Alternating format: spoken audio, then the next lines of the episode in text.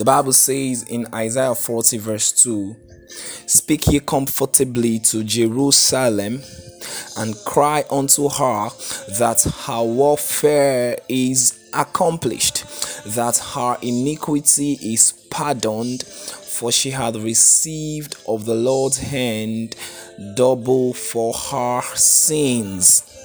She hath received of the Lord's hand double for her sins. You know, this is the present mind of God over the world. The Bible records the fact that Jesus was given for the propitiations of sins. And that means that God is no more angry with man. God is no more angry with man. I said that God is not angry with man. I didn't say God is not angry with sin. You know, we need to understand the present mind of God over the world. God understood that men will keep trying to be good, men will keep trying to make sure that they have approval in the sight of God. And there are still many people, even religious people, that are still trying to have approval by their works in the sight of God. Sinners are trying every day to make sure that they're having good, good, um, that, that God sees them in a good way just because of how good they think they are. And you know, if you are in that position, I'm trying to tell you this morning that Jesus has been sent. The Bible says in John 3, verse 16, that for God so loved the world, it was love that sent Jesus, it was love that made sure that Jesus had to come and die for sins. The Bible records in Isaiah that the anger was conferred on Jesus, the anger of God was conferred on Jesus the anger he felt. The Bible said that God is angry with the sinners every day, but that anger has been put on Jesus.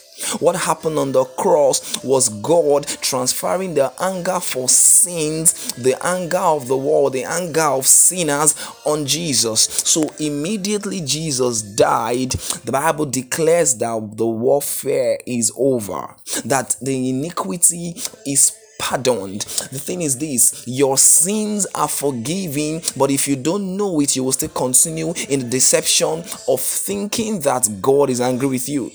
The Bible speaks about God's mind in Second Peter chapter 3 verse 9. He says the Lord is not slack concerning his promise as some may count slackness, but is long suffering toward towards us or to us word, not willing that any should perish, but that all should come to repentance. So God's mind for sinners, God's mind for you, if you've not received the love of Jesus, is not that you should perish. No, don't don't don't receive anything that tells you that God is willing for people to perish. No, God is not the one causing disasters. God is not the one making anyone to die. God is not the one causing, is not the cause of any sickness, is not the cause of any disease, is not the cause of any failure. You are not failing because God made you to fail. You are not in sickness because God is trying to teach you a lesson. You are not in any bad experience because God sponsored it. No,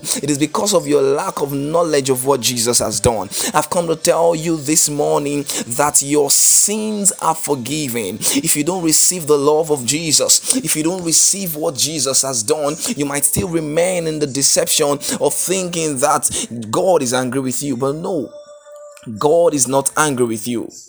No, God is not angry with you.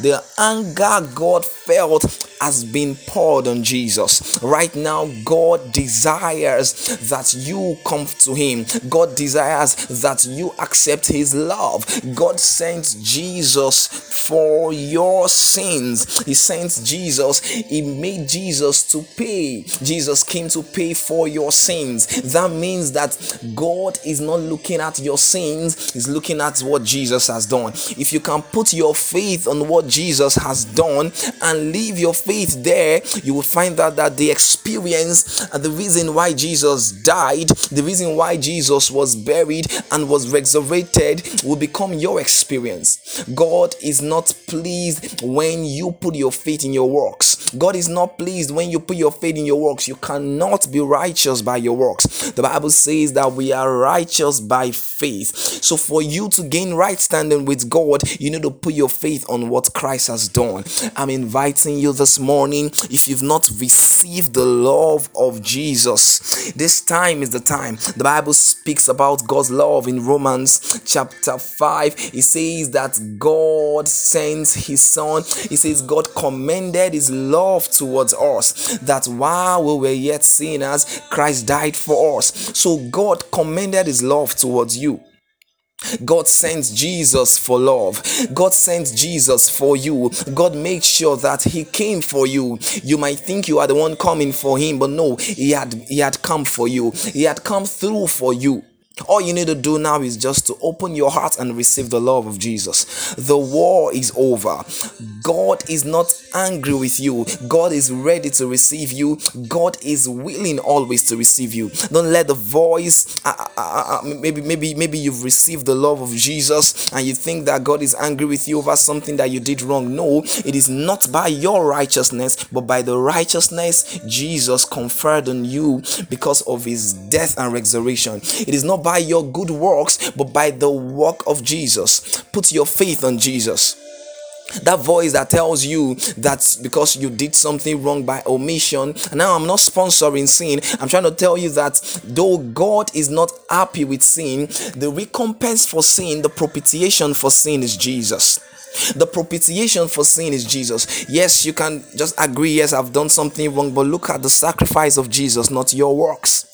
Look at what Jesus has done, not your works. When the devil comes to tell you that no, you don't have the right to receive the blessings of God because of what you did yesterday, you don't have the right to receive favor from God because of what you did this morning, because of what you did last night, because of what you did last two days, you will tell the devil, Yes, I know that. That is the reason why Jesus died for me. That is the reason why my sins are forgiven. Yes, I agree, I'm not worthy. Yes, because Jesus Jesus died a death that he was not worthy of. That is, I'm receiving. It is the reason why I'm receiving the love, the righteousness. I am the righteousness that I'm not worthy of. It is never by my effort, but by what Jesus has done. If you keep speaking this and you keep claiming this, this is the heart of God over you.